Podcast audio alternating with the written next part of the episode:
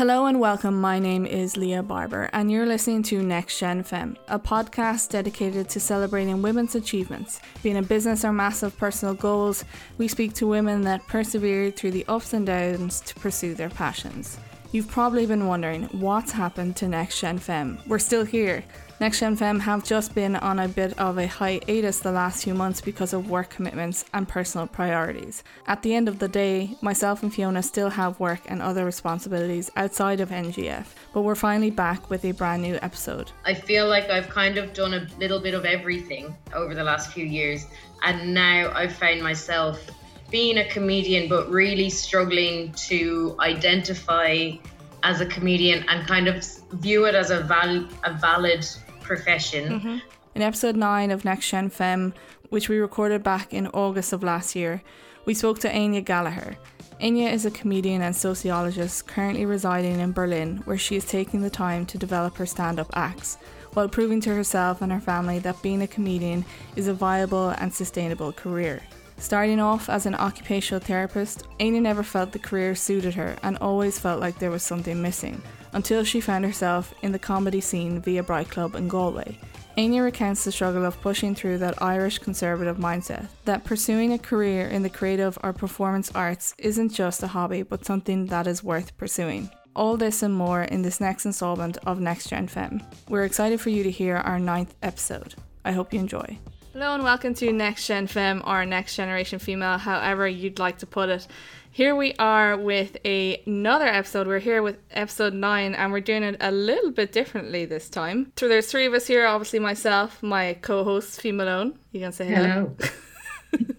She's currently in Kilkenny. She usually resides uh, in Galway. Village in County Kilkenny, known mm. as Piltown. Fee obviously resides in Galway, but she's actually back home at the moment in Kilkenny. And then our guest, who is, and hopefully I pronounce this correctly, is Anya. Anya, yes. Anya Gallagher. And she is in Berlin, I believe. Yes. Yes. But yeah. where where do you I live in Berlin. Oh, you live in Berlin. But where are you from? I'm from Dublin. Ireland. Okay. okay, perfect. So yeah, we're here with uh we're here with Anya Gallagher and I'm just gonna get you we've introduced you, so tell us your age if you don't mind, uh your occupation and an interesting or random fact about yourself. Alright. I am thirty two. My profession is comedian, mm-hmm. I suppose. And I would call myself a sociologist as well. And an interesting fact about myself this is gonna be good. yeah, this is not gonna be good. Well, my middle name is Jane, and this, this anyway, I've I've gone for it now. Um, my middle name is Jane, and I'm named after Jane was a woman who gave my parents natural contraceptive advice in the mid '80s. Okay. that clearly worked. Interesting. It worked for me. It didn't work for them. Mm-hmm. Mm-hmm. Um, okay, so in honor of Jane, we now have Jane. Yeah. Okay. Cool. I like that. That's a fun fact. okay, so I guess as the podcast goes, we kind of liked our guests to take us on the journey, as I said, from where you think your journey kind of began, and for you to tell it in the way that you want it to be told, and to just, I suppose, have the listeners get to know you a bit better and what you do and where you've been and just everything and anything that you think would be interesting to tell people. So if you just want to take it away from where you think the this is this, you, this, yeah. where you right. think it kind of started. Okay. So we started our conception really. Mm-hmm. Yes. Started with Jane. Mm-hmm. Good woman, yeah. Jane. Yeah, if it wasn't for Jane, seriously. I wonder could we have Jane on the podcast in a future episode? yeah. yeah. so see how many people she's actually responsible for. Yeah. yeah. Yeah, probably quite a lot. Yeah. Okay. Well, I've come to an interesting point. I suppose I'll start with where I feel I am now and then like rewind mm-hmm. a little. So I'm in an interesting place now where I feel like I've kind of done a little bit of everything over the last few years and now I've found myself being a comedian, but really struggling to identify as a comedian and kind of view it as a val- a valid profession mm-hmm. and something you know I, i'm like writing yeah just i'm really still struggling with the kind of conservative mindset that i probably grew up with and that is the culture of ireland which is you know, it's fine to do performance things in your spare time, mm-hmm. but not really a real career choice that uh, contributes to society and you know you should be using your spare time to read at mass and that type of thing and okay. um, so, i see yeah mm-hmm. yeah but i'm coming to a point where i'm almost accepting and enjoying it and kind of letting myself relax into it mm-hmm. so i suppose when i left school to kind of rewind i always had an interest in working with people and kind of I wouldn't have called it equality at the time. I know when I was an 18 year old, I was like, I would like to work with people who are disabled. I wouldn't use those words now, but at the time, that was kind of the mindset that I was in. So I studied occupational therapy, mm-hmm. which is a healthcare profession for to promote independence. So it would be like physical rehabilitation, also working in mental health services, and it's all about. Um, where did you study that? I studied in NUI Galway. Yeah. In, oh, so that's what really brought you to Galway then? Well, yeah. So I did my undergrad in Galway. Then I was working in Dublin for five years as an occupational therapist. And I just found that the job itself, it never it never suited me. I couldn't I, I never really fit in. I always had kind of alternative ways of thinking that I would maybe get reprimanded for or I just like I just find the kind of organized health system. Maybe? Well, like so I I always have this example of so like my job was to kind of go out to people's houses and help them to live safely but the way the health what the health service really wanted was so that people wouldn't fall in their homes so that they wouldn't be readmitted to hospital so that it wouldn't cost more to the health service. That's, that's a very simple synopsis of it. Obviously there's a lot of great people doing a lot of great work within the health service but anyway i just found it frustrating. And i i remember one time i agreed to meet a woman who had just been in hospital and she was home and she used to go to yoga and um, but she didn't really have the confidence to get back to go to yoga herself so i said i'd meet her on the day that yoga was and we'd walk down together and then she'd go into yoga and then i'd meet her so just to kind of helper. That's really. Yeah. yeah. And like I would have seen that as part of the job, as like promoting well being and like independence and all of that. But anyway, that wasn't seen as part of my role because anyway, it was too risky, like to go into the community with people. And that was kind of seen as a mental health. The health service is kind of weird. It's divided into physical and mental health services. Mm-hmm. So, like facilitating someone to do a hobby is for someone who has a mental health difficulty, if that makes sense. Right. Okay. So it's kind of like, oh, there isn't, but obviously it crosses over into, you know, one is not dis, disjointed from the other, you know, they mm-hmm. both, anyway. So, yeah, exactly. Yeah. And uh, anyway, so, and I would have been about like how to make a community more inclusive so that people, like, so that well being is promoted all of the time and then the, like the need for health services is kind of taken away altogether like uh, why don't the health services work with the bus services and make sure that there's a proper place for people to rest oh my god yeah and like the you know 100%. bus drivers anyway bus drivers aren't supposed to move off um until everyone is sitting on the bus you know but you mm-hmm. i mean you anyway all these really small things that like contribute and it's not that it's anyone's fault. There just isn't the kind of joined up thinking like across all communication or anything like that. Yeah. So anyway needless to say i just found it too stressful. And i also found like too stressful because i just felt like i wasn't doing wasn't able to do anything that was actually like worthwhile or mm-hmm. anything. So yeah. you felt confined and you couldn't probably express yourself. Yeah, yeah exactly. Yeah, and mm-hmm. I never really got it. I never really understood why I didn't quite fit in. So anyway, I decided I'd go back and do a master's again in Galway. So this is what brought me to Galway the second time. Mm-hmm. So I did a master's in health promotion, which is kind of along those lines of like you know how to avoid the need for like more acute health services and how can health be promoted within the community.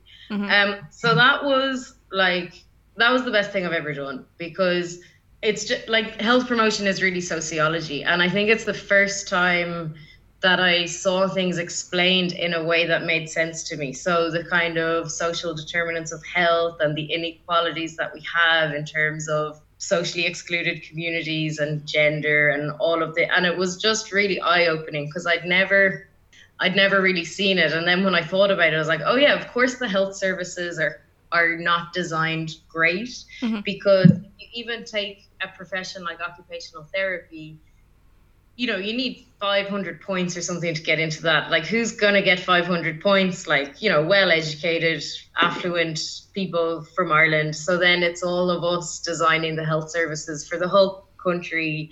And like we're not going to be able to know every perspective and all of that. So anyway i was like oh diversity that's the answer. That's the key. I mm-hmm. see.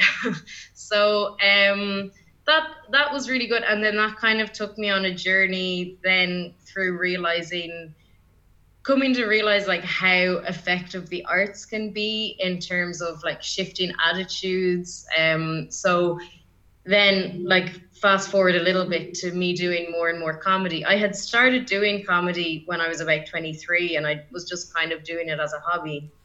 But i suppose as my my views of the world changed, my view of comedy changed, and my view of how it could actually be used as a really positive tool mm-hmm. changed. So now I I love comedy because I I feel like I you know I try to share as real and genuine things from my own perspective, my own experience as possible, but also to promote as many other people as possible to do comedy. So to get more women doing comedy, more people who are if you look at comedy, it's all the kind of standard white men and i hate like i have nothing against white men but it's just like we need a mixture of of everyone uh, mm-hmm. to hear a more diverse story of what the world is and like hear like what's funny and observations about life ev- everything anyway mm-hmm. so then i was obviously working with bright club which is a which is a comedy club that promotes people in research to do comedy um, as a kind of a tool of empowerment for them to talk about their research, find new ways to communicate it, and kind of build their confidence. But then through Bright Club, it was a great opportunity because I could reach out to other people. So not just people in research, but people, maybe activists of all different types who may, you know, to maybe try to do comedy um, as a one-off thing, or and maybe by doing it as a one-off thing, it might make them do it more or re- inspire them to do other things and just give them that bit of confidence. So, yeah, that I suppose that's kind of where I'm at now. So I've just moved to Berlin. Uh, because I'm a bad feminist and my boyfriend lives here, so I'm sorry. yeah. um, Maybe it's a comedian thing because we had Anna Panigatsky on a few few weeks ago and mm-hmm, she yeah. moved to Ireland for her boyfriend. Uh, yeah. Anyway, yeah. But I'm really excited to be here. So I've kind of seen what comedy can do and what the arts can do in terms of, oh, we just need like as many different people doing as many different art forms as possible to kind of show that everyone is the same as everyone else like we're all normal we're all the same mm-hmm. and also like all attitudes matter so um, I'm excited to see. I'm here, like I'm really only here a week and a half, so we'll see uh, what happens. But uh, the community art scene is pretty vibrant, and also there's opportunities to start things here. So. And just to, to kind of go back to the the masters and comedy thing. So hmm. um you finished your masters and did when you went and did your masters, did you already know in your head at that time that you were kind of going to lead into comedy, or did that come at the kind of end of your masters or in the middle? Uh, that came at the end, or even like a year after. Um, when I went to do the masters, I was like, I'm gonna go. I'm gonna learn everything that works in the health services, and I'm gonna go back to the health services in a year and know. Mm-hmm know where I fit and know and then as I went through the masters I was like oh okay I don't think the health services are are for me at all. Mm-hmm. And then I I got a job in the university when I finished the masters in community engagement. So um, that was just kind of lucky through contacts that I had made. So I was working on a few projects that's about trying to create partnerships with the community and the university in terms of the type of research that's done and mm-hmm. and everything. And then through that came Bright Club. Okay. Well. Okay, so then, that's how you were introduced to comedy. You heard of Bright Club and kind of went from yeah, well, like I was already doing comedy. Okay. I started doing comedy in 2011. Okay. And just what got maybe guided is not the right word, but what pulled you towards comedy? What was it that ma- mag magnet? No, that's not a word either. Yeah. What am I they, trying to use? Fee? what word? Um, what drew you? yeah, drew. There we go. There she is. What drew uh, you towards comedy? Yeah, I mean, I it's it's it's something that I find hard to explain, and I think for people who are naturally inclined to do comedy, it's something that's just kind of innate within you, and it just makes sense to do it. Mm-hmm. Like I definitely always enjoyed performing. You know, I grew up doing drama, and I would have always got the comedy roles. Okay. And I look, you know, I just I noticed an ability in myself to be able to make people laugh and mm-hmm. to be mm-hmm. quick witted and you know and then, so it was when I was 23 that I said, huh, maybe I actually could do stand up comedy. Like maybe that's not a ridiculous idea. Maybe I could do it. And mm-hmm. then um, once you start, you know, it's kind of it's kind of an easy thing to get into. Um, there's kind of nights happening all over in Dublin, especially. It's, very, it's quite easy. Like Dublin, Dublin has a lot on, but even somewhere small like Galway, or we were even chatting myself and Leah um, I was going to say off air, but that's not a radio show. Even in Cork, there's nights popping up now and things like that as well. Hmm. Like, yeah, it, the opportunity is there if if you want to get up and give it a go. I think it's a real nice kind of community as well because they usually would you know when they're there and people are into comedy like especially with bright club everyone just supports everybody and mm-hmm. they respect you for getting up and taking the mic and telling your story and having a bit of crack with it and i think it's just a, a general fair fucks you, you mm-hmm. know. It's, yeah. it's I think it gets and then then the kind of levels of comedy and you know your different genres of comedy come into that but there is seems to be kind of a general flat line of yeah okay cool fair play to you, mm-hmm. you know and it's really nice but it isn't it isn't hard to get into I can definitely like from I wouldn't have had any experience with comedy other, until like you Fee started doing the the Bright Club stuff. I suppose it's given me a little peephole into the that sort of industry. It's like after seeing you go through it, it definitely looks like it's easy to step into, but I can imagine that it's difficult to stay in in terms of like if you do want to progress progress progress within it as a career I suppose because yeah. it is a I can imagine a very tough industry when you go beyond that group of people yeah, yeah. when you go beyond that group of people that support you and go like you said fair dues for getting up there and that's definitely how I'd look at look at it like I admire I think comedians or people that do comedy is such an incredible talent. So yeah. how do you find pushing through that kind of being That's a really good a really good.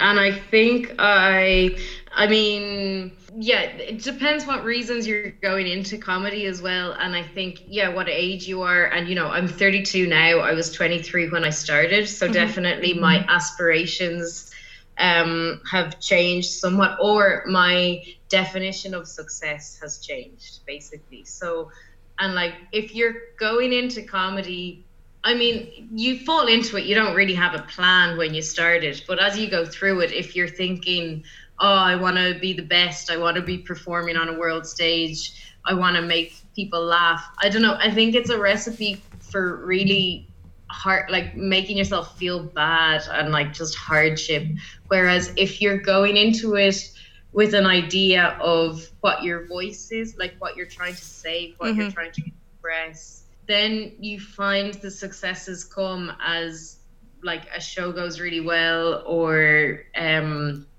you, you just see it for the value that you want to get out of it rather mm-hmm. than wanting to be the best without knowing what the best is because it's it's relentless that's mm-hmm. the thing about comedy. Like you'll never stop and you'll never there'll always be an opportunity. I re I had a realization last year. So in 2017, I was like, I want to be I want to be doing every festival next year. I want to be doing Kilkenny Cat Laughs. I want to be doing uh, Dublin Fringe. I want to be doing Vodafone. Da da da da. And then in 2018, I found myself in the position where I was doing all of these festivals that I had said that I wanted to be doing. Mm-hmm. But I noticed in one in particular, when I was doing it, I was just thinking about the next festival and Yeah. I wasn't letting myself like be in it, enjoy it, even though a year ago this is what I was saying I wanted to be doing. Mm-hmm. When I found myself there, I was just like thinking about the next thing and frantic and not able to relax.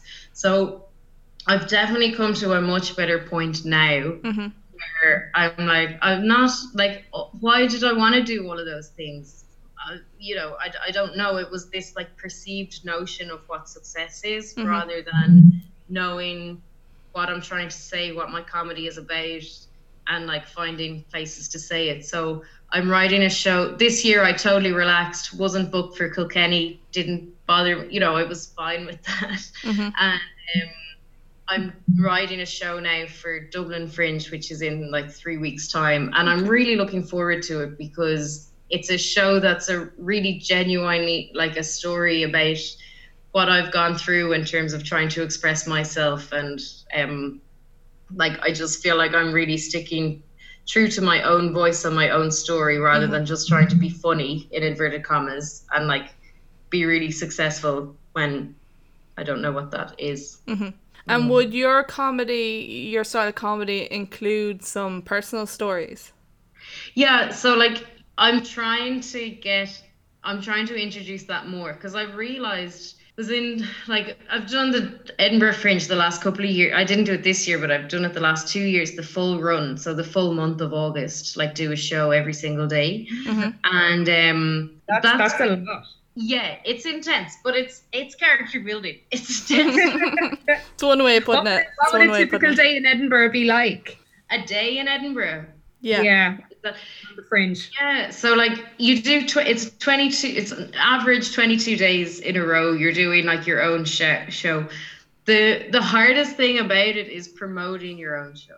So like I had an afternoon show both times, and so you have to get out on the street like a couple hours before and literally be out with flyers and literally be like selling yourself, selling mm-hmm. yourself. And you just have to be ready Wow. for the majority of people to look at you like you're dirt because if you've ever been to Edinburgh during the festival, oh, like the it's so annoying. All of the people like trying to promote their show. You just want to punch them all in the face. Like, so.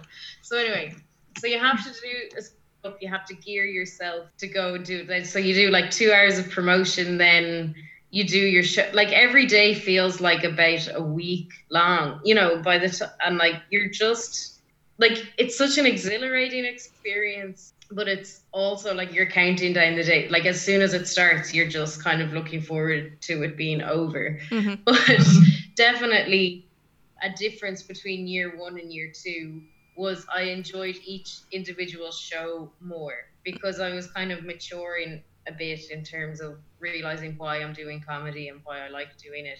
I'd it wasn't just about trying to get like a full room, like fill that room with 50 people. And if I don't fill the room with 50 people, it's not a success Mhm. like for year two, I just noticed sometimes there'd be like, I mean, you might have to just tell yourself these things to make yourself feel better, but like young girls in the audience, say like 19, 20 year olds, and I was like, I'm really glad they were at that show because like here I am, like someone that they might be able to relate to, and then they because you know, and maybe if they think that they ever want to do comedy, that it might not be a totally unattainable thing that they could do Mhm. and then like there was another show where I had a like a half a crowd, half a room in, and they were lovely, but there was one man in the front who was just really grumpy, Mhm. and uh, I highlighted it near the start, and he um, acknowledged that he'd come here to laugh, and that uh, his expectations were not being met, and uh, but like. I just love that. I still think of that. Uh, No, no, no. But I, but what was amazing, like sometimes you're on and sometimes you're not on. And that day, like I was on and I just ripped him apart, and it was so much fun. The whole crowd were on my, and it was just, just such a lovely like flip of dynamic. Whereas you know me, I look, no one can see me, but I look about sixteen, and you know I'm five foot, and you know I'm not the most dominating physical appearance and this man was you know he's a bully. That's basically what he was. Mhm. um, but Yeah. me, the little 16 year old totally beat him. So I, it was so lovely. Yeah. Um so it's kind of it seeing those moments and enjoying those. And then it's like oh this is what art is actually. It's like each individual sh- each individual performance or engagement or whatever it is. And what does it do for those five people those 50 people who are sharing that experience you know? And like you know is it changing attitudes about gender or whatever? Or you know because are men dominant and women passive? In that situation i was dominant and he was made passive. Mhm. so yeah it's just really liberating them when you see it that way. And then it's like that's what success is rather than performing at Vicar Street and selling it out or, Yeah. Well, like everyone's, as I love a saying on the podcast, and Oh and one of them I like is uh, everyone's definition of success is different. Mhm. And if you compare your idea of success to somebody else's, then you're gonna look like you you failed. But you have Yeah. to set your own your own terms of success yeah and uh, and look at them because if you compare yourself, then that's just you've already lost essentially. Um, And I think the right definition of success for yourself as well, because sometimes you have this definition of success in your head. Mm. Think this is what I'm supposed to do, yeah. and this is what I'm supposed to achieve. hmm When really it doesn't make you happy at all, yeah exactly Yeah. Yeah. I think is nearly worse. hmm Then you filled out this room in for your gig, but you you didn't, you know, yeah enjoy the gig yourself, or or you you spent all this time studying to do a job that you know wasn't wasn't for you, and yeah the stories are quite similar. A lot of people have similar stories like that. So if you you know you're incorporating something like that into a show or into a podcast, so many people can relate, and I think that's such a better better version of success than the original one. You know. yeah hmm Yeah, there's a really like being in Berlin is really interesting because it's like everyone who works as a barista has a PhD. You know, it's like everyone is is so successful, but yet there's but there's this really happy way of living here, or it seems to be, where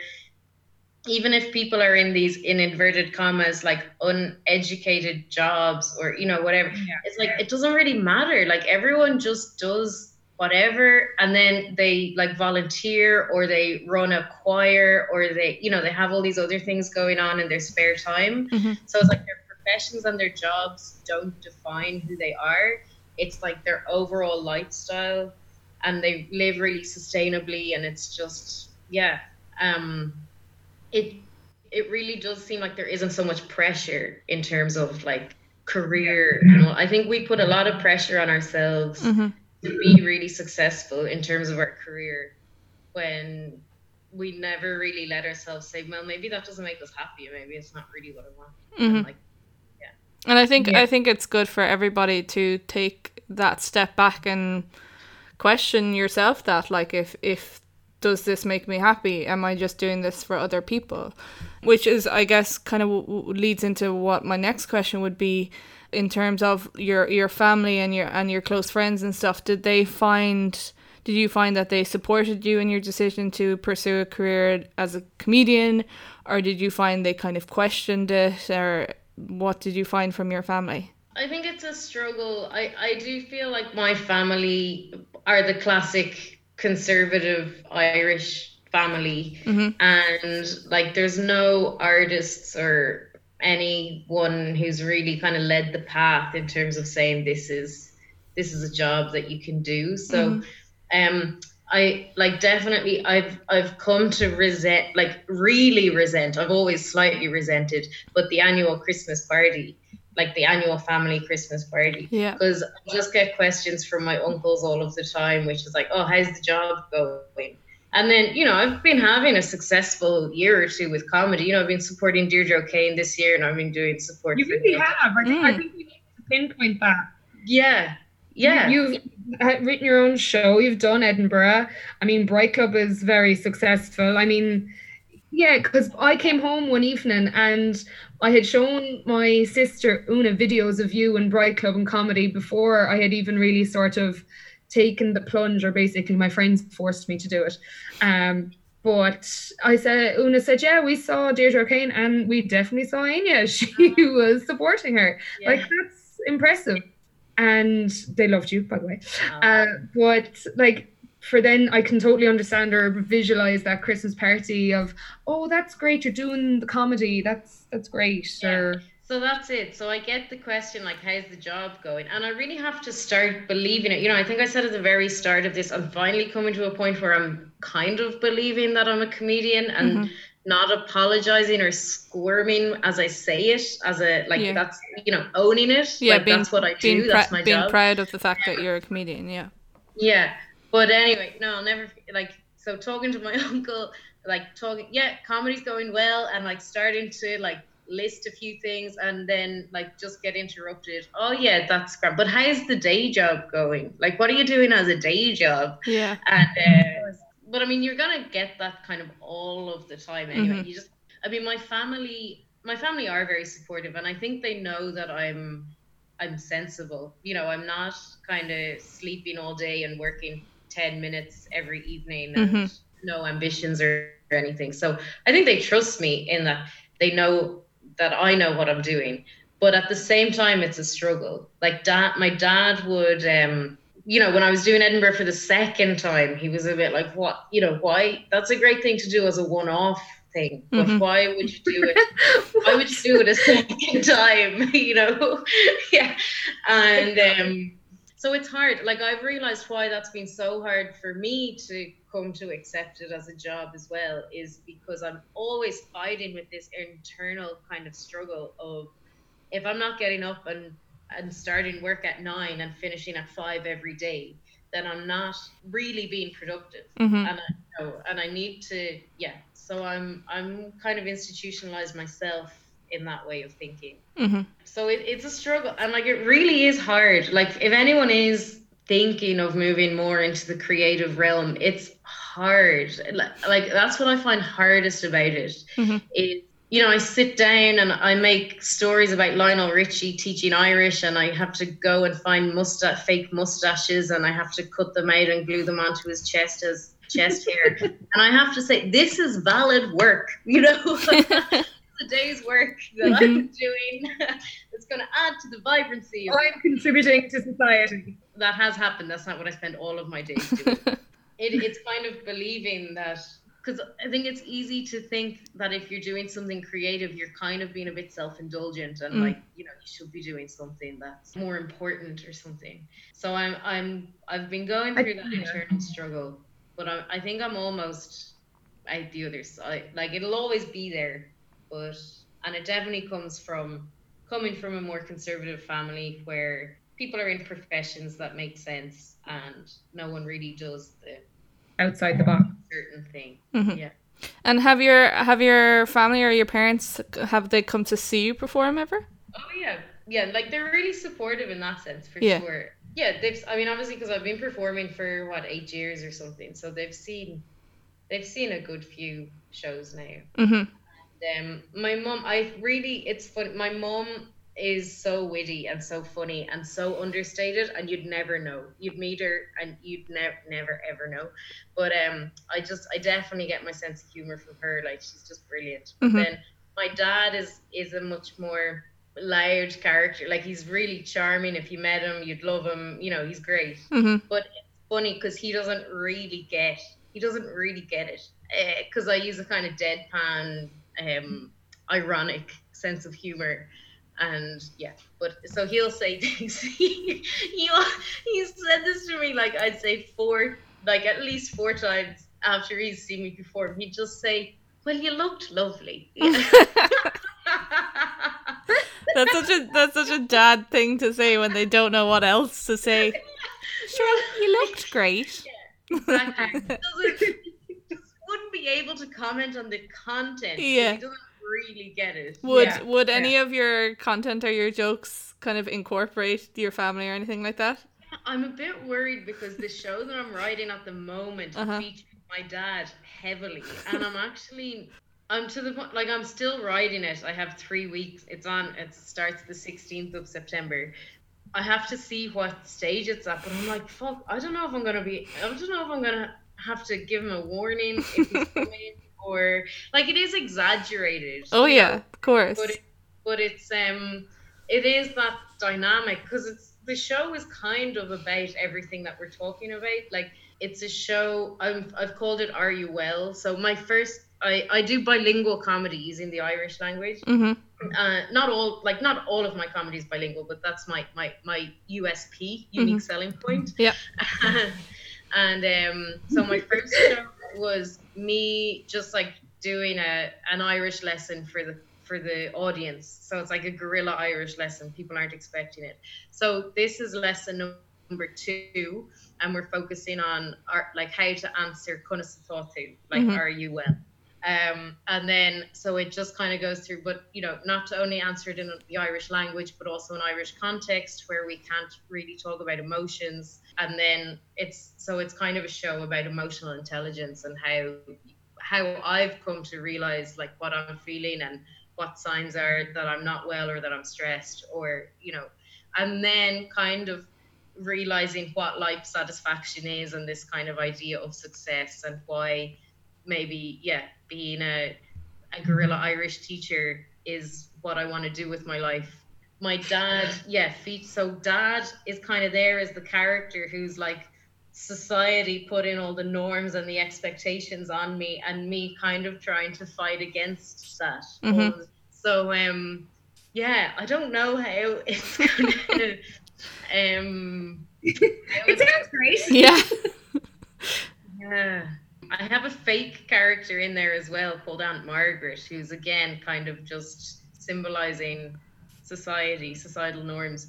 But um, the dad stuff is genuine at the same time, mm. and I think it's relatable. You know, it's and like because even Fiona, you know, yeah. everyone who gets up and does Bright Club are like, "Huh, my parents can't believe that I'm a physicist." Like genuinely, like yeah. I think parents just don't. Yeah understand what children do. Like that's yeah. A hundred percent. And I think yeah. these jobs didn't exist when they were our age or whatever. So now they've come to terms with society has changed so much on them. Sure, it was just like I think their choices were like teacher, nurse, and farmer. Yeah, we're kind of the three staples for people. Yeah. Work in the bank. Yeah, yeah, work in the bank. Yeah, yeah. Those kind of those kind of those jobs. jobs are still being not forced upon us, but mm. still uh, advertised to us. Well, sure. Look at uh, want to go and do that. Look at Karen Duggan there. So. Karen Duggan going from potential nurse to teacher. To uh, so, yeah. so yeah, I think I think it's just where things are gone. Yeah. And I think it's people like you that are just kind of pushing through that sort of maybe stereotypes not the right word, but pushing through the norms and kind of saying that there's something different out there to experience and there's something different out there for me to progress in and it's something that I love and yeah. I think that's it's a, it's a perfect example of what you're what you're doing. And your show your your show sounds great. Be excited to I'll be excited to see that if I get a chance. So and just out of curiosity you're only in Berlin a week now is it yeah, well, like I've been back and forth for the. I've been transitioning for the past couple of months, mm-hmm. basically. Yeah. And then, um, yeah, my boyfriend is here, so for the past year, I've been back and forth. Okay, and do you um, find uh, the humor is very different over there? yeah, I've. Well, I, I've been pleasantly surprised that that I I kind of just communicating in general with a group of people, my humor is picked up on, which is nice because. Mm-hmm I was worried that I'd because it's I think when you're when being funny is just part of your personality, it's really hard if you find yourself in a context where it's not understood or interpreted differently or mm-hmm. you know. But uh, I haven't. I've I've done a couple of gigs. They're all English speaking clubs, so it's kind of the same stand up comedy scene in a way that would exist at home. Mm-hmm. But like you said, your topics are quite relatable too, in, in the Bright Club sense that everybody has a family. Everybody has, you know, gone through a college or career or training of some sort. You know, you can relate to that. Mm-hmm. You know, I've kind of been thinking that um the stand-up comedy scene. I'm not planning on like throwing myself full throttle into it over here either. I'm I'm doing gigs at the moment to develop the material for the show Mhm. in September.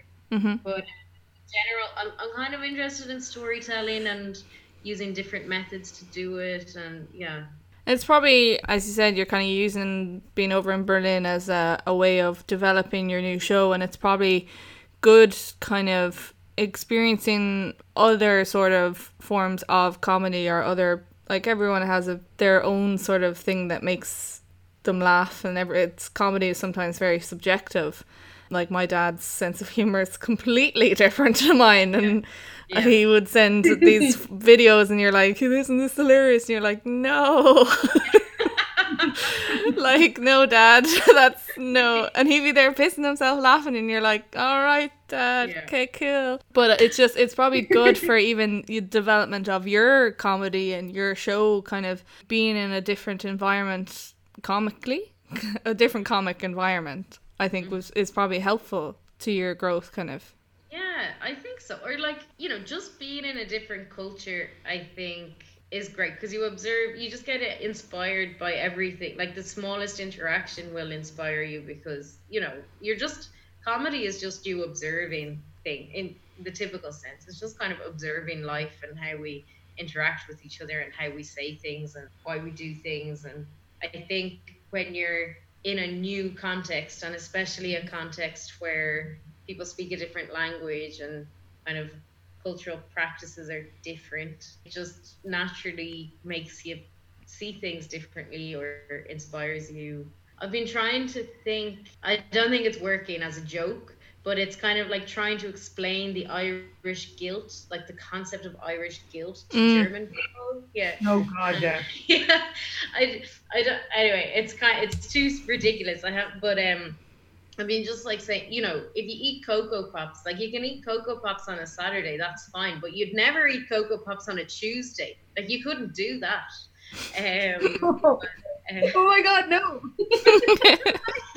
and like Irish people, see, you guys just get it. You're like, oh, immediately, of course, no, that would be ridiculous.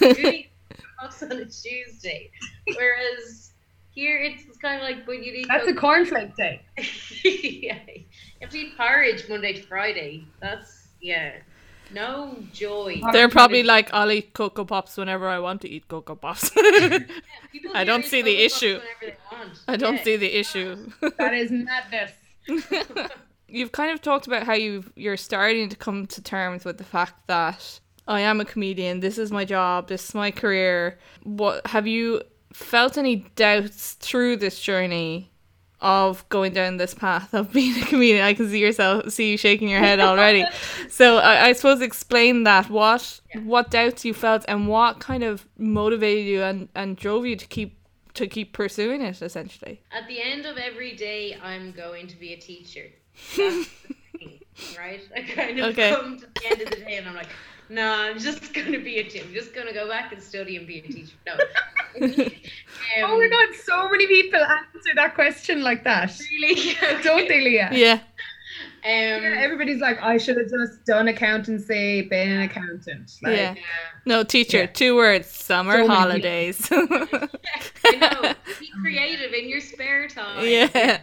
Um, but, um, no, I think I think the, the hardest thing about kind of transitioning into it is, you know, and I've spoken to friends who are creatives as well. Like ideas are great. Like you love the idea. So you're sitting there, you're an occupational therapist or you're whatever, and the idea of being a, a writer, a stand-up comedian is so cool and so exciting. But then when you find yourself crossing over into that world, you realize, shit, this is like really hard work. And Mhm. like, what is what I find hardest is how lonely it is. Like, it really is a lonely, lonely job. Like, you can spend the whole day by yourself and you don't know, you know, it's just, it's hard. And like, I really miss that aspect of going to work every day, knowing exactly where you're going, having your social group in work, kind of just that lovely Mm. sense of connection, which you don't always get if you're kind of freelancing or doing whatever it is that you're doing. Yeah. Um, I can relate to that.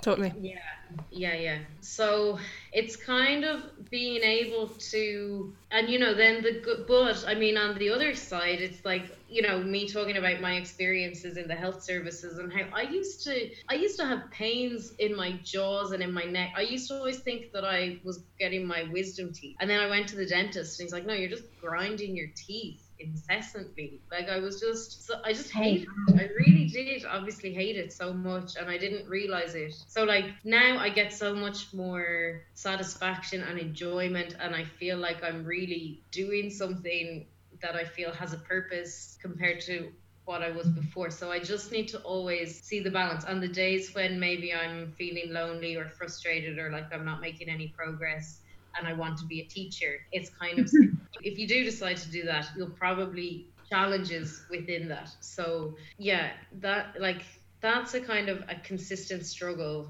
that I go through and then you just try to kind of surround yourself with other people who are in a similar situation mm-hmm. uh, so that you can support each other kind of creating a network creating a community i guess what what pushes you past that then those kind of barriers like at the end of the day, you say you come home, you want to be a teacher. What makes you then go, actually, no, I don't want to be a teacher. I want to be doing this. Yeah, getting like getting validation is really is re- is really good. Like, so knowing that I'm doing this show for Dublin Fringe, you know, having some sort of deadline that you're working towards definitely helps. Mm-hmm. But we had it. We made a documentary as well that came out last year. It's called cool.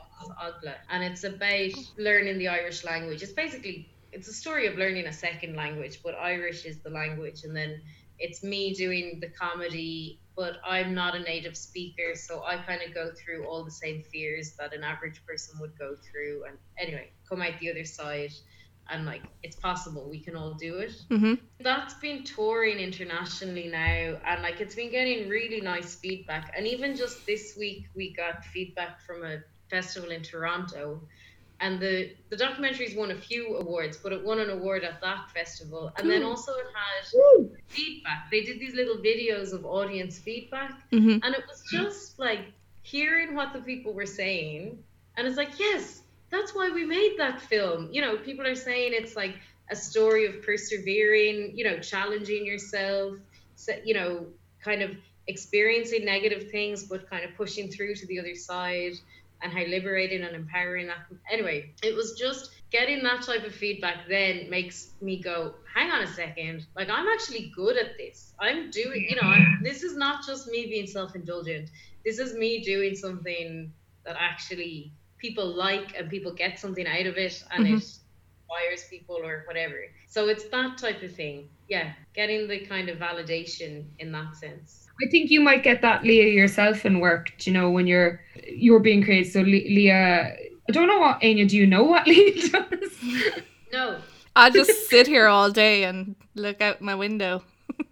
so no, I I I have a, a production or a content creation company. So when you were saying that it's doing kind of freelance work or working by yourself from home is a lonely a lonely job, and I, that's why I was like I can relate because I work from home 100% of the time well 90% of the time. Sometimes i'm out filming and stuff like that but i'm a videographer photographer and graphic designer. So very much a lot of my time is is sitting here kind of either editing or thinking up different ideas or just trying to get new clients and stuff. And sometimes as you said that trying to put that structure of a 9 to 5 like sometimes i'm good at it and sometimes i'm bad at it. Like this week hasn't been a great week for me in terms of motivation but sometimes i have those week and those weeks and i think at the end of this week i was like you know what it's actually okay to have a week like that. Just don't let it continue like be like all right that was wasn't a great week.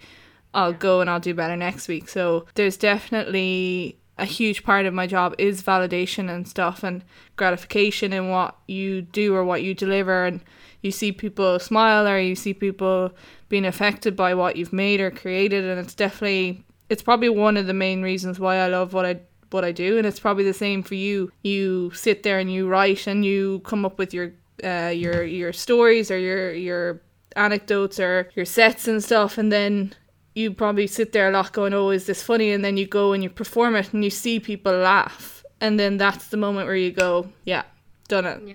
nailed the the on or hit the nail on the head kind of thing. The creative industry is every industry is difficult. Every career, every profession has its difficulty. But the creative industry, I think, because it comes from so internally, like it comes from your heart and it comes from your head, and it's very much as much as you don't want to take things personally, it's hard not to sometimes because it is coming from such a, a deep creative place that you have to go to to get to the end product essentially mm-hmm. if that all makes sense yeah but it does i mean like you say when you're responsible for all of your time and all of your output mm. as well it's so you're so hard on yourself you know you could be working in a job where you have to go nine to five and you only do an hour's work in that day, but you've still worked a full day. You still leave, you still clock off, and it's fine. Mm-hmm. It is, and it's kind of for me coming to terms with maybe I'll do four hours in a day,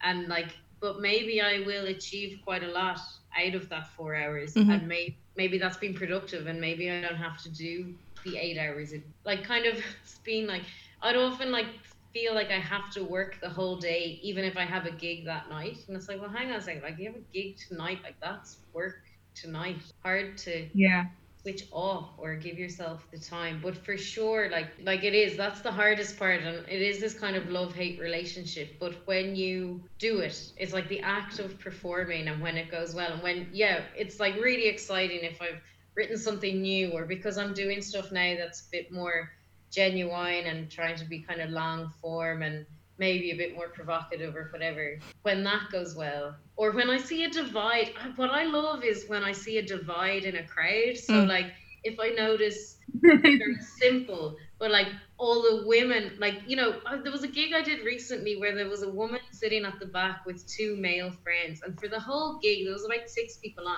the whole gig she was just kind of sitting there pretty passive wasn't really interested mm-hmm. and then anyway i got she really loved my set and it was lovely and it wasn't like the whole crowd loved it but i noticed that she really loved it and it's like that's exciting because it's like oh yeah it's not like like you say your dad has a certain sense of humor like we all have different senses of humor so it's really important that we have diversity yeah. within comedy and mm-hmm. like everyone has an opportunity to enjoy stand-up comedy. No one group is funny. Yeah. So yeah, it is. It's that stuff. And it's seeing it, seeing the success. That's letting yourself see the success. Mm-hmm. That's what keeps me going. Because if you're not, if you're just kind of beating yourself up all the time, it's just going to be impossible. Yeah. Totally, yeah. totally understand that and totally relate. And I guess that um, kind of leads into probably one of the last questions because we've kind of covered a lot of what uh, we have laid out. So I guess what's your kind of I won't say long term goal because that can kind of change, but what is next after maybe the likes of Dublin Fringe Festival? Yeah, I I don't know. Like obviously, I'm in a new place in Berlin, which mm-hmm. is exciting because the last couple of years have given me an opportunity to make a documentary and write a couple of shows and I did a TED talk as well last year. Anyway, it's just all an opportunity to like do storytelling in a using different formats. And I think maybe I'm realizing that stand-up comedy was just the first art form that I realized that I was good at and that mm-hmm. I started. But maybe I have an opportunity to use other forms of storytelling and other kind of approaches as well. I think humor will always feature in what I do, but mm-hmm. you know, um, so I really ha- like I have an idea for a like a documentary to talk to people from different cultures and show how we're all kind of the same using a I'll tell you my idea. I hope no one steals it. But I got my notebook. hey, maybe I could film it for you. You never know. yeah. I'm I'm fascinated with how our experience of getting our hair cut. And like everyone I talk to uh, has a story. Like yeah. it it it crosses all genders, it crosses all cultures. It's not you know, and um, people generally find it quite an anxiety provoking thing, and like they have particular hairdressers that they like to go to. Anyway, I just find it fascinating. And I think if I was to speak to a number of people from a number of cultures and backgrounds and everything, mm. that the stories would be quite similar. And it's kind of highlighting that we have all we have common experiences, mm-hmm. you know, we're all kind of the same. So anyway, I, I kind of have that idea. I kind of have an idea that I maybe have a book that I'd like to write. I'll also keep doing comedy. I don't, you know, definitely keep doing comedy, but I'm excited to explore things mm-hmm. over the next while. Like Bright Club was also an unbelievable. I've moved on from Bright Club now, obviously, because I'm in Berlin, but mm-hmm. like working in that and realizing, Aww. Aww, maybe you could start a Bright Club in Berlin. Yeah, or something similar. It's like mm. you know, facilitate. It's community development, and it's facilitating people to do something that's quite empowering. Mm-hmm. And then, and I've realized that I'm good at comedy and I'm good at facilitating. Like I'm good at that kind of community You're development very good. approach. So it's like, well, yeah, there's an opportunity to do something like that as well. I, I think you have this nature about you, Anya, where you're just so open and and willing to give um, anything a go and let everyone kind of go at their own pace. Like you're really accommodating. If it wasn't for you, what has happened to me in the last couple of months in terms of Bright Club and FameLab and all these nuts things, like honest to God, thank you so much. Like, and I really mean that because even just listening to you now, you're just not not to be all like, oh, we love you, but like you you're really just easy to chat to and open to other ideas. And with your main goal always just being for people to tell their story and for communities to come together because we all have these general things that we all uh, can understand. And for me being a and Leah will even vouch for this, for this. When I went and started the PhD I was kind of on my own. No one really understood what I was doing. My parents still don't really know what I'm doing but it was so nice to go to a night where, do you know what? I, I totally agree with that person on stage there. That my supervisor fucking hates me. I get it, you know. And it was just, it was kind of a night where people like us in in not so creative fields like research, where we don't get to do that. And and I do think it, it was a probably one of the best things I've ever done. And my confidence went through the roof. Mm. Um, and we always try and encourage people like I always say, uh, what did uh, what did Anna Panagassi call herself? A, a, Bright Club and FameLab uh, evangelist. Um, she'd go around telling everybody to give it a go, but you you totally should. You don't know much about yourself until you get up on a stage and tell a story. I think because mm-hmm. it is incredibly empowering and it's so scary. Oh my god, so scary. But e- even setting up things like that, I would never have thought I we would even be able to do something like this. You know and to tell people stories, especially women's stories, um, in, in the world of podcasting. Um, which is great and so great to have you on it. Well, thank you, Fiona. It's things like that. It's no, seriously, thank you so much. And that's uh, validation for Friday. Yeah, but seriously, like it is. It's hearing that stuff that then says, okay, this is like this is all worthwhile, and yeah, I'm doing something good and that's what uh, one of the main things about this podcast, as as Fee said, is to share stories from other females that have slightly different careers, or maybe they have the mainstream type careers, but it's just to have other people listen and get inspired and get motivated. And kind of, if there's a moment where they relate to somebody that they're listening to, then we've facilitated or we've done our job to help other females kind of go a different path if they want to, or if they're on the edge of deciding between, like for you, if they're deciding to go down a kind of within the health industry or if they're wanting to do stand up comedy. Like a perfect, well, a kind of perfect example is a girl from home did a, a maths degree. Like she got 600 points in her leaving cert. She was all set to do maths in in uh, college or some sort of mathematical degree. I think she did it maybe for a couple of years or she did complete it, but she forgot about it all and she's a dancer and she's a choreographer and like that's just something like she um found something that she was passionate about and she pursued it and I think everyone needs that message. Yeah. Needs to hear that message that they can pursue something if they if they really really want to. If you get 600 points and you're leaving, there is not a res- personal responsibility on you to become a doctor. Mm-hmm. Like, yeah. Mm-hmm. Yeah. Yes. Oh my god. Preach. Yes. So Preach. many young. Yeah. I want to say the course that's 100 points. Mm-hmm. Like if that's the course you want to do, like yeah. If you want to become a sandwich maker, you do it. You do make it. that be- best goddamn sandwich of your life. I love yeah. sandwiches. like sandwiches you know, you always remember the really good sandwiches. I think Yeah. there's particular sandwiches that I can remember in my lifetime. But you also remember like when you go to delis and someone makes you like you know the way you, some stuff has to be put in a certain order. You always remember the ones that don't do it right. And if you go And it into the fell out then yeah, you get and if you go into the deli and you see that person there, you're like, shit. Shit. Yeah. so yeah, every every career has its uh, its champions.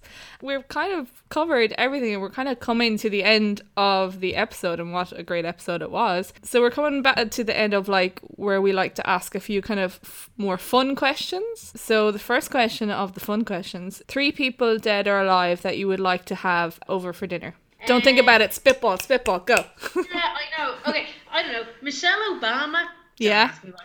Um, who wouldn't? Who wouldn't have Michelle Obama? No one needs. No one needs a, an answer for that. Spike Milligan. I like Spike Milligan. Oh, I love Spike. Michael J. Fox. Okay. It's an interesting. That's an interesting He's trio. my favorite. He's a new one.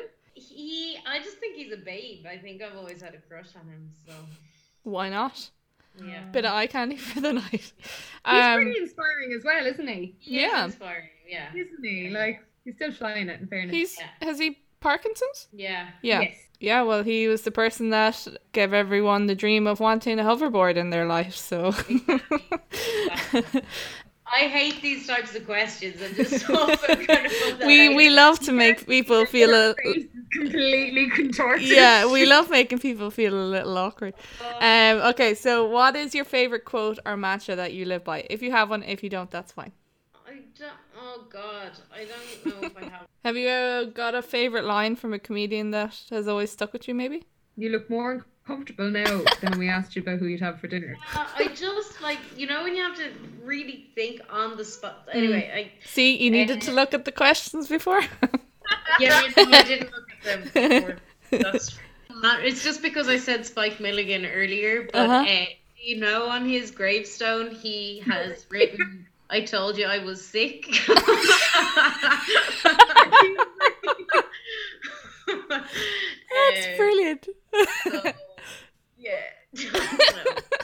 oh, that's good. That's a good. Uh, that's a good thing to have on your That actually headstone. came up in the chase last week. I don't know if any of you watched the chase, No, but uh, no. no. Leah, you watched nothing I watched. Yeah, Um, because but I yeah, it came up quality as, like what's inscribed on his grave. And my boyfriend was like, "Who who would know that?" And I went, "Oh my god, that's exactly." He said that that I told you I was sick. And then when it went green or whatever, everybody in the audience or whatever on the on the episode the chase like, "He did not." yeah, he did. That's. A great. I think it's a solid epitome. Is that the word?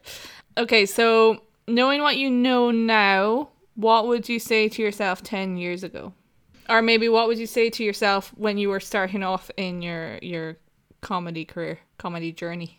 Don't listen to shit advice. okay. Yeah, like What's been some shit advice? Mm, when when you're doing comedy, you have to be prepared for everyone on the back to like tell you to kind of tell you what you did wrong and to tell you how to make it funnier. And the the way that they're trying to make it funnier is like to put more gags in, you know. And obviously you need that, but it's just Yeah. gags for the sake of gags Mm. rather than maybe maybe I'm trying Yeah. to say something different or yeah. But I would say I wouldn't do anything differently. I don't think I'd do anything differently in in terms of like how I've gone through the past 10 years. Mhm. I think I had to go through everything that I've gone through to get to where I am Mhm. now. Because I have always thought, oh, I would have actually, I could have gone to art college. Like as an 18 year old, I never, ever would have considered like going to art college or something like that. Whereas now I would. But if I'd gone as an 18 year old, I wouldn't have, it would not have suited me then. And uh, one last thought before we sign off. Um, what would you say to someone that's kind of teetering on the edge of a decision or what could kind of change their life for a different direction? Kind of like when you were deciding to kind of go where the direction that you went with the comedy, what would you say to someone that might be not necessarily on the edge of going towards like a creative type career, but just something different that is unexpected, I suppose.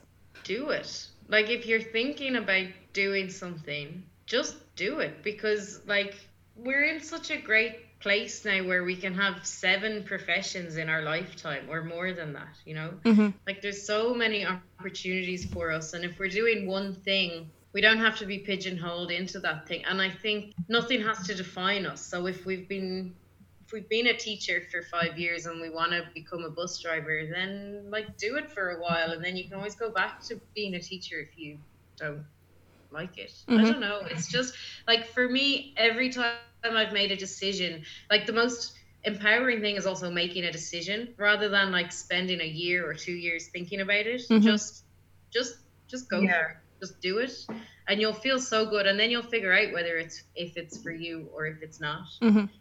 For me every time i've made a decision and every time i've made a change it's been unbelievably positive Great. If anyone's out there, just do it. yeah Nike, like Nike, don't come at us. Great. So we've kind of come there. That's the last of the fun questions. You'll be glad to know. You're off the hook. You can relax. yeah, you can relax now. Uh, so I guess we just want to leave people with uh, your social media or where they can find you. So plug as much as you want. Yeah, Twitter, I'm at Áine Gallagher, A I N E Gallagher 3. And I also have a website, www.ainegallagher.com. Links to the documentary that I mentioned and everything else is is there. Yeah, Twitter and the fa- and and the, fa- The and Facebook. No, they dropped the. the website uh, are the main are the main spots. Okay, Yeah. perfect. Anya, thank you so much for taking the time out all the way in Berlin to uh, be on our our humble podcast, Next Gen Fem. You're our episode nine. How exciting! So I guess we just oh want to yeah, we Look just want to say thank you so much. Anyone that's listening, know of anyone that would like to be on the podcast, just add it at us at nextgenfem underscore IRE on Twitter and Instagram. So contact us in any way if you know of anyone that would like to be on. Áine, thank you so much. Oh, thank you. Been a fanta- it's been a fantastic chat. Um, so excited for your future shows. Me and Fee will definitely have to try and catch you in some some location sometime. So I guess yeah, just thank you so much for being on. Yeah, no worries. Thank you. Yeah. It's been a pleasure. It's been lovely. It's been re- really, really good. Thank you. Thanks a million. So I guess we'll all say goodbye. Bye bye. Tschüss. That's how we say it in German. Okay. Tschüss. Okay. Bye everyone. Thanks for listening.